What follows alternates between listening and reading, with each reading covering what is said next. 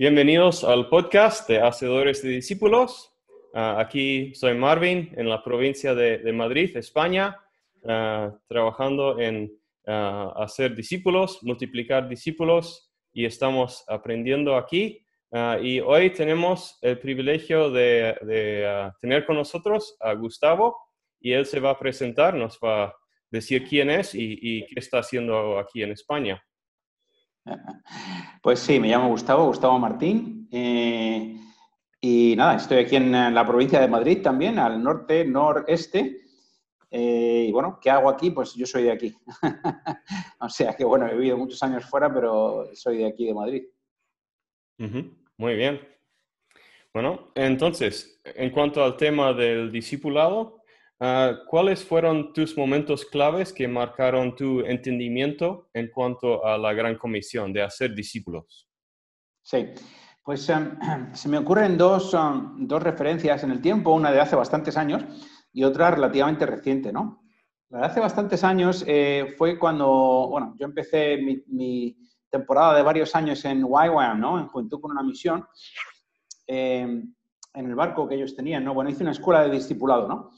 Y eso fue, digamos, una, para mí una excelente introducción no solamente a la misión, a la misión de Cristo, sino también al concepto de un discipulado más, digamos, alineado con el modelo bíblico, ¿no? Que más que un discipulado solamente de adquirir conocimientos, es un discipulado que luego tú de inmediato vas a poner tú en práctica, ¿no? Es decir, eh, más como una especie de aprendiz, ¿no? Aprendizaje porque, bueno, en Juventud con una Misión, pues enfatizan mucho que tú tienes un lecture phase, ¿no? Tres meses de, de aprender, de escuchar maestros, pero luego los siguientes tres meses es misión, ¿no? Es, es una oportunidad para ir a evangelizar, ¿no? Ir a hacer misión, compartir el Evangelio en palabra, en obras, etcétera. Entonces, digamos que ese fue un momento importante para mí porque, bueno, llevaba solamente mm, convertido, pues tres años quizás, esto fue a los, más o menos a los 21 años, y fue una experiencia fantástica desde esos dos puntos de vista, ¿no? De introducción a la misión y también a un concepto de discipulado bastante bíblico, ¿no? Eh, y luego la, segunda, el segundo ejemplo es bastante más reciente, porque bueno, resulta que eh, los siguientes años eh, yo sentí pues, que el Señor me llamaba sobre todo a conocer en profundidad su palabra, ¿no?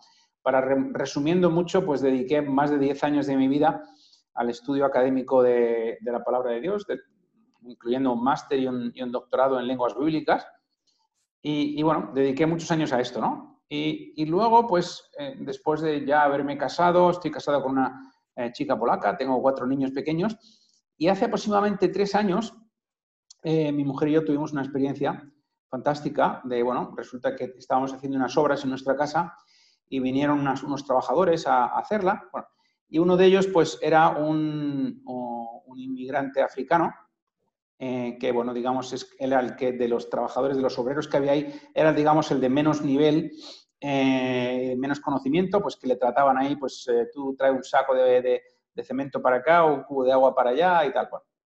Y, bueno, no voy a contar toda la historia, pero el Señor nos dio a mi mujer y a mí pues una, eh, digamos que una enorme compasión por este hombre y empezamos a hablar con él y de verdad sentíamos que el Señor nos daba el corazón que él tenía por, este hombre, ¿no? Yusef se llamaba. Descubrimos al hablar con él, pues que no veía bien, ¿no? Se tenía que acercar el teléfono a un centímetro para verlo. Y bueno, eh, estando ahí, pues charlando con él, le preguntamos si podíamos orar con él. Y bueno, eh, resumiendo muy muy, eh, de manera muy rápida, eh, pues eh, vimos como el, poder del nombre de Jesús sonaba a la vista de este hombre, ¿no? Y veía todos los iconos, ¿no? Y descubría ahí en su teléfono iconos que no sabía que, existían. Y, luego, pues yendo, llevándole a su casa por la autopista, iba diciendo, wow, pero si aquí hay una señal que pone, no sé, Talavera, que hay otra señal que pone no sé qué, tal. Y, bueno, hemos seguido en contacto con él desde entonces, ¿no? Y, y bueno, y él le preguntamos eh, si quería entregar su vida a este Jesús, ¿no? Cuyo, cuyo nombre tiene el poder, ¿no? Nombre sobre todo nombre, ¿no? Y él dijo que sí y que estaba encantado de, pues, se, veía necesitado de todo lo que este Dios quisiera darle, ¿no? Porque le había demostrado su amor, ¿no?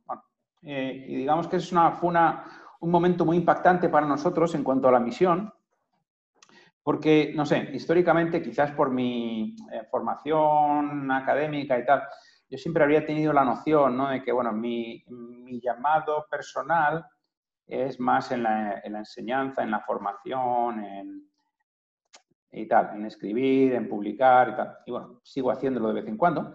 Pero eh, digamos que este fue un redescubrimiento, ¿no?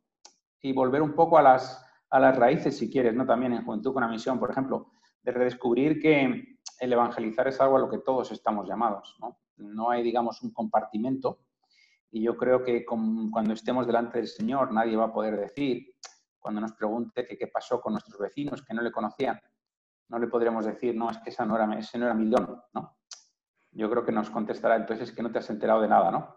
Bueno, digamos que ese es un momento también muy, muy impactante para nosotros, ¿no? Y comenzamos ahí un camino, ¿no? De, de mi mujer y yo con nuestros hijos, de orientar, reorientar, mejor dicho, eh, toda nuestra vida a la misión, ¿no? Incluso en el matrimonio, ¿no? Pues San Pablo dice, ¿no? Mm, en el cielo no hay matrimonio. Entonces, eh, los que estén casados, que operen como si no lo estuvieran.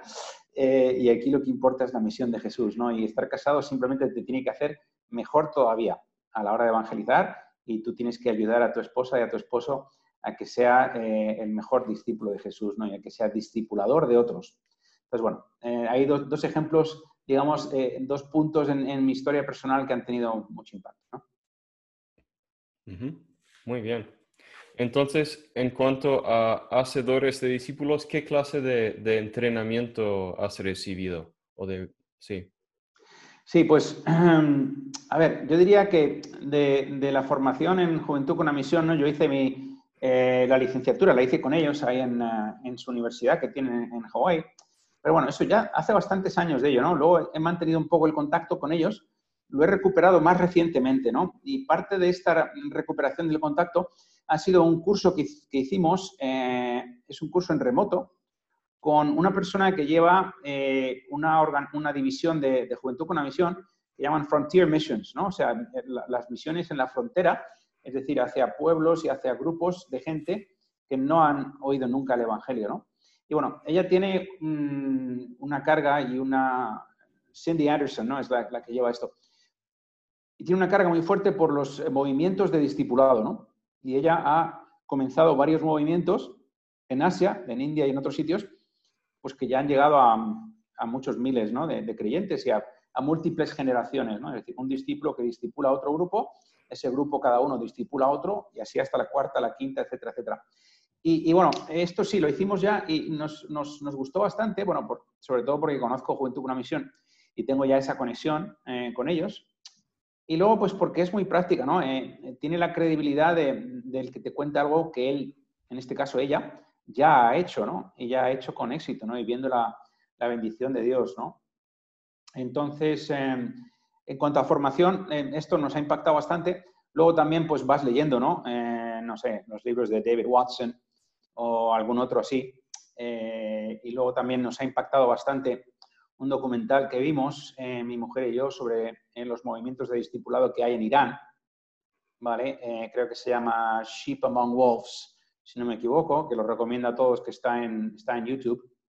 ¿vale? Y son movimientos ahí de, de, ¿sabes?, de, de, musulmanes a los que el Señor directamente se les aparece en un sueño, por ejemplo, ¿no? Y, pues se, empiezan a multiplicar y, ¿sabes? Y son muy, muy prácticos, muy orientados a la, a la, obediencia, ¿no? Se juntan para leer la palabra de Dios y luego decidir juntos cómo van a obedecer en esa semana la palabra de Dios. Y claro, para ellos esto tiene un coste altísimo, ¿no? Eh, pues ellos decían que, bueno, cuando salen de su casa por la mañana, directamente no saben si van a volver o no. Pero ven, cuando ellos son fieles, ¿no? Cuando obedecen al Señor, pues están viendo el poder de Dios, ¿no? Manifestarse, ¿no? El poder del Evangelio. Entonces, bueno, ese documental también nos ha impactado mucho. Muy bien, sí, es, siempre importante compartir ¿no? diferentes fuentes de, como libros o, películas o algo así. Ah, muy bien, gracias. Eh, ¿Y cuáles son los principios que te sobresalieron en ese entrenamiento que recibiste o, en los libros de David Watson? O? ¿Cuáles son los principios? Pues yo diría que son varias cosas, ¿no? a ver, y es un poco volver en cierto sentido a, mi formación, ¿no? Mi, tesis doctoral fue sobre la sintaxis griega en los Hechos de los Apóstoles, ¿no? Y bueno, digamos que ahí estaba muy metido en, los temas académicos, lingüísticos y tal, pero al final los Hechos de los Apóstoles nos da una serie, nos hace una serie de fotos sobre cómo era la iglesia, ¿no? La iglesia en las primeras comunidades cristianas. Y vemos que era una iglesia que se estaba reuniendo en las casas de las personas, en los hogares, ¿vale? Mm, hay un solape, digamos, con el antiguo pacto, porque claro, cuando está Jesús en la tierra, pues todavía hay un templo que está operando hasta el año 70, ¿no? Y, pues los primeros discípulos todavía van al templo de vez en cuando, eh, eh, a la zona de los gentiles, etc. pero enseguida que ya llega el Espíritu Santo, ¿no? Y sobre todo salen de Jerusalén, vemos que la iglesia se reúne en las casas de las personas y es ahí donde pues comparten la cena del Señor, donde se bautiza la gente, donde aprenden, donde se da este modelo de aprendices, ¿no? Aprendizaje, en el sentido, como dice Pablo, sed imitadores de mí, igual que yo soy de Cristo, ¿no? Y luego que otros sean imitadores de vosotros. Es decir, no es un discipulado de apréndete la lección en un contexto físico de una clase, en el que hay un maestro y luego una serie de filas de gente, sino que, ven, vamos a la calle, eh, mm, o vamos al campo, o vamos a donde están las personas que sufren, o las personas que no conocen a Dios. Y yo te voy a enseñar cómo orar por ellas, cómo compartir con ellas, cómo sanar a los enfermos, cómo predicar, porque luego lo vas a hacer tú. ¿Sabes? Y, ese es el modelo. Entonces, eso nos, lógicamente nos impactó, que eh, en el mm, movimientos de discipulado, están muy orientados a eso, a, crear grupos en casas. Desde luego en España eso es algo que es muy, es muy natural. Yo creo que tiene un encaje muy fuerte porque aquí todo lo que sea templo, eh, religión, ritos, etcétera, la gente está muy quemada con eso, ¿no? Mm, lo que han visto no les ha resultado válido. Y aquí me temo que debo incluir al modelo evangélico, ¿no? Los evangélicos en España tienen que autoexaminarse, ¿no? y aunque bueno, yo he estado muchos años fuera, pero ahora me incluyo, autoexaminarse de una manera muy, ah, muy honesta de por qué los españoles no han recibido el Evangelio. Las iglesias evangélicas en España, la gran mayoría de ellas tienen 60 hasta 70% de latinoamericanos. Dios les bendiga, ¿no? Pero yo, yo soy español, yo quiero ver a mis compatriotas convertirse a Cristo porque el Evangelio tiene poder, ¿no? El Espíritu Santo es el mismo, ¿no? que tenía eh, Felipe cuando fue al, etíope, ¿no? Por ejemplo. Entonces, bueno, eso es una cosa, el modelo de, centrado en grupos pequeños y en las casas y en la multiplicación. Y la multiplicación también tiene que ver con em, que no haya una élite de gente, digamos, superdotada y con unos conocimientos espectaculares, sino que en el momento en que tú ves el discipulado como vamos a aprender juntos lo que dice la palabra en un pasaje, y vamos a ver juntos cómo vamos a obedecer esto en la próxima semana. ¿no? Y no nos vamos por las ramas, es decir, qué es lo que dice el pasaje y qué nos está diciendo el Señor aquí y cómo vamos a obedecerlo. ¿Y ese modelo qué quiere decir? Pues que puede ser un chaval de 16 años, puede ser un líder de grupo. Una señora de 80 años puede ser un líder de grupo. Un tío que no iba al colegio y es prácticamente sabe leer y escribir y poco más, puede ser un fantástico líder. Y esto es lo que estamos viendo en sitios, por ejemplo, como Irán, ¿no? Donde hay antiguas prostitutas, antiguas eh, personas que estaban adictos a la heroína y están viendo multiplicación de grupos. ¿Por qué? Porque el discipulado tiene que ver con sentarnos en la presencia de Dios, en el poder del Espíritu Santo, vamos a ver qué es lo que dice la palabra de Dios para obedecerla, ¿no? Y eso es algo replicable, replicable, ¿no? Y eso nos cuesta a veces mucho, porque claro, todo el que ha invertido en formación y tal, pues quiere que se, no, quiere que se vea, ¿no? Todo lo que sabes. Pero es que es